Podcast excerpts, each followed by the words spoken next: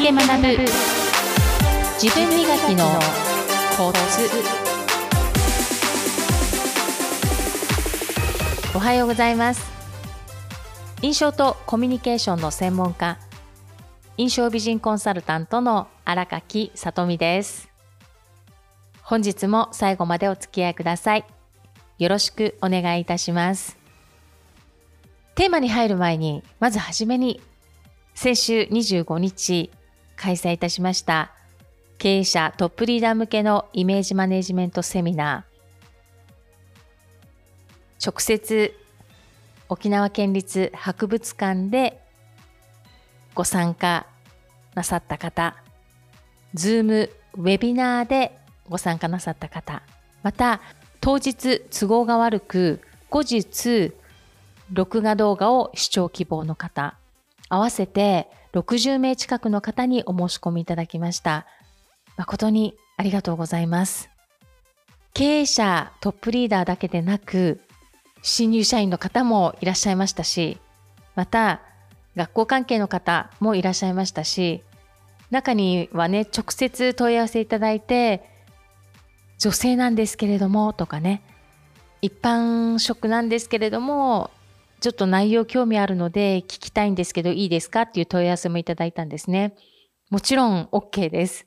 フライヤーがブルー一色、ネイビーなどで作ったので男性的イメージもあったかと思いますが、男女関係なくね、私がお伝えしていること、経営者向けでもありますが、実は経営者、もう一人の個人ということでございます。で、価値観を持って企業理念にして会社を立ち上げっていう流れがあると思うので、根本的なところは私は同じだと思っていますので、どうぞいいですよということでご参加いただきました。ありがとうございます。動画や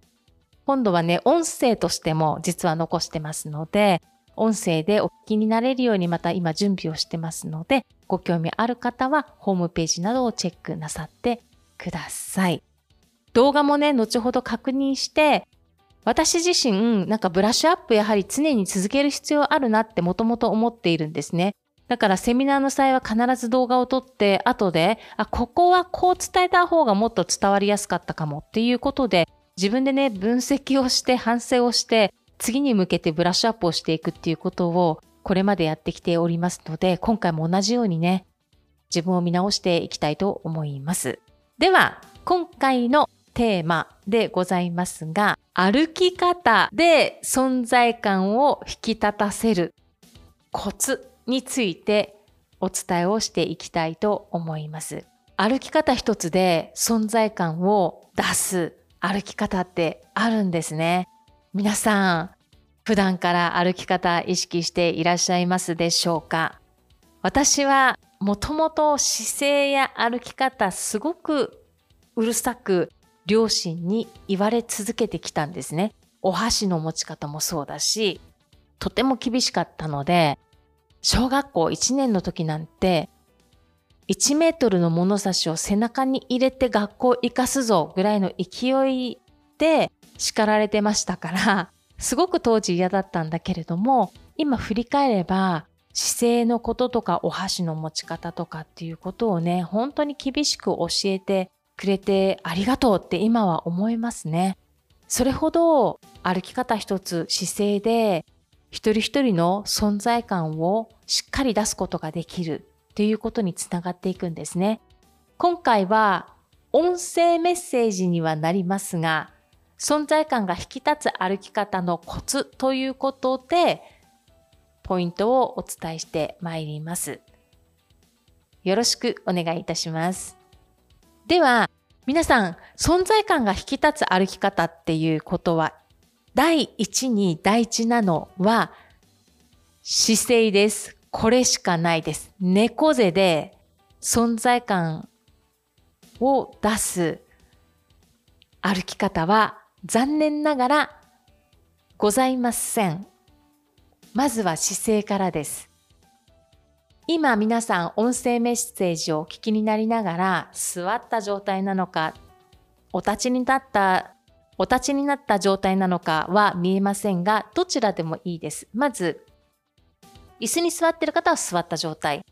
立てる方は立った状態で頭のてっぺんからお尻の穴まで一本のパイプがスーッと通っている、まっすぐ通っているイメージをなさってください。パイプの大きさは直径約3センチほどということでイメージをなさるといいのではないでしょうか。そのパイプの色、プラチナが好きですか？それともゴールドが好きですか？ご自身の好きな色をチョイスして、そのパイプが縦軸ということで、頭のてっぺん、こちらはもう天からずっと、もう宇宙からずっと突き抜けているイメージしてもらっていいですか？宇宙だと遠すぎますか？天井からでもいいですよ。突き抜けて、お尻の穴、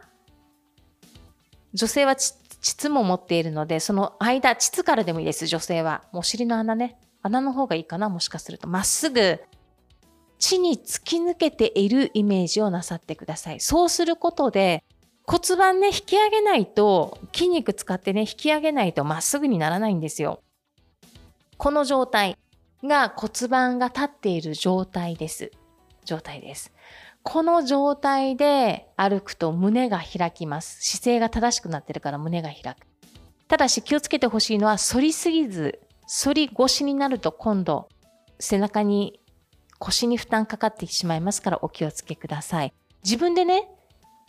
骨盤まっすぐにしているつもり、パイプをね、中心軸に通してまっすぐしているつもりが、実は背中がすごく反っちゃって腰に負担があるような姿勢になっている方も多くいらっしゃいますから、それは間違った姿勢なので、鏡を見てやっていきましょうか。今までウォーキングレッスンなどもいろんな方の姿勢や歩き方、特徴などを私は真似をしてきたんですが、反り腰の方の共通点として、皆さん姿勢を正そうとする気持ちから反り腰になっているんです。これ100%かも。ほとんど聞いてます。なぜ姿勢普段から気をつけてますかって聞くと、はい、とても気をつけてますっておっしゃいます。そのような方がほとんど反り腰になってますね。私も実はもともと反り腰でした。綺麗に見せようと思って反り腰になっていたので、意識して直すようにしていって改善していってます。無意識になるとね、反り腰になって、反り腰まではいかないんですが、前傾になっている骨盤がね、前傾になった状態の時もやはり私もありますね。だから常に意識するようにしています。では、皆さん、感覚わかりました？縦軸の。今度横軸です。横軸はおへそがイメージしやすいかな。おへそから前後にパイプがずっと伸びている前後にね、列車のレールのようにずっと続いているっていうイメージをなさってください。この縦軸と横軸の交わったところが軸となります。体の軸ね。皆さん少し物差しや鉛筆、シャープペンシルでもいいんですが、イメージをなさってください。お持ちの方は私が口頭でお伝えするので一緒にね、ちょっとやっていただきたいんですけれども、例えば物差し、鉛筆のね、一番下の部分だけを持ってね、左右に揺らすと、鉛筆や物差しのね、上の部分が左右に揺れるはずです。では逆に一番上のトップの部分を持ってみましょう。それで左右に揺らしてみてください。そうすると、物差しや鉛筆の下の部分が揺れるはずなんですね。では今度真ん中持ってみてください。中心軸となるところを手に持って左右にずらした場合どうですか？ぶれませんでしょ？ここが軸となるんです。体の軸ね。ここを一回意識として入れ込みましょう。この状態でしっかり歩幅を男性は約65センチ、女性は55センチを意識して歩いてください。ちゃっかり測らなくていいですよ。歩幅が小さすぎてとぼとぼ姿勢が丸くなってとぼとぼ歩くと自信のないあなたを周りは感じますし、同時に自信のない私を自分で作り上げていることになっていくんですね。なぜなら、姿勢は非言語コミュニケーションであり、ボディーランゲージね、でもあり、非言語コミュニケーションであり、それらは自分のマインドの状態にも影響を与えるからです。そして周りもあなたの姿勢や歩き方を見て影響されているんですね。どんな印象ということで感じていくということなので、とてもとても大事なんですね。ですからしっかり軸を整えて歩幅を意識してね、歩かれてみてください。気持ちも変わるはずです。だからビジネスシーンでもいいですし、あるいはウォーキングされる方は、ウォーキングでも姿勢正してね、しっかり歩幅を意識して歩かれるといいですよ。そのような状態ですと、ホルモンバランスもね、自信にみなぎるホルモンが溢れ出ていくので、とても重要です。最後に一つ加えていきたいんですけれども、足の運びです。姿勢正して足幅、歩幅を意識して歩いたら、今度は足の運び、着地地点を意識しましょう。内股になったり、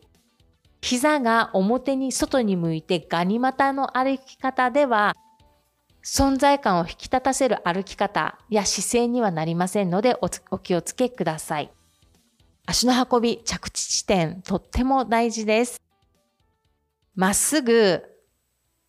足を着地させるということが大事です。親指は着地するときはかかとから着地するんですが、かかとから着地をしてローリングといって体重移動をしていきます。そして親指で最後抜けるんですね。親指で押して次のまた一歩を出していくっていうことなんですけれども、この体重移動で親指をしっかり使う、地につける。親指をね、ちゃんと地につけて、体重移動して次の足を出していくっていう動作を意識することが必要なので足裏まで意識をなさってください。私はウォーキングレッスンでよく伝えます。足裏意識してますかって。足裏意識してください。姿勢意識してください。足の運び意識してください。骨盤いかがですかっていうことでね。必ず一言一言声をかけながら、いちいちですね、声をかけながらチェックをしていっています。皆さん、今日からできることですから、意識されてたなっていう方は、まず、まあ、姿勢がね、反り腰になってないかっていうことなども確認なさっていってみてください。意識してなかったなっていう方は、まずね、ご自身の歩き方の動画撮るのもいいかもしれませんね。ぜひ毎日、日々歩くことは繰り返されることですから、一つ一つ丁寧に、これからの人生、1年後、3年後、5年後、ずっとね、歩き方の意識をし続けていけば、必ず変わっていきますから、皆さんの明るい未来に向かって、歩く姿勢も、そして歩く歩幅も、さらには歩く足の運び方まで意識して過ごしていきましょう。それでは皆さん最後までお付き合いくださいましてありがとうございました。今週もニコニコ笑顔でハッピーウィークをお過ごしください。来週から4月スタートですね。新年度スタート、新たな目標を立てて、一つ一つ実践を行っていきましょう。私も行っていきます。ではまた来週お会いしましょう。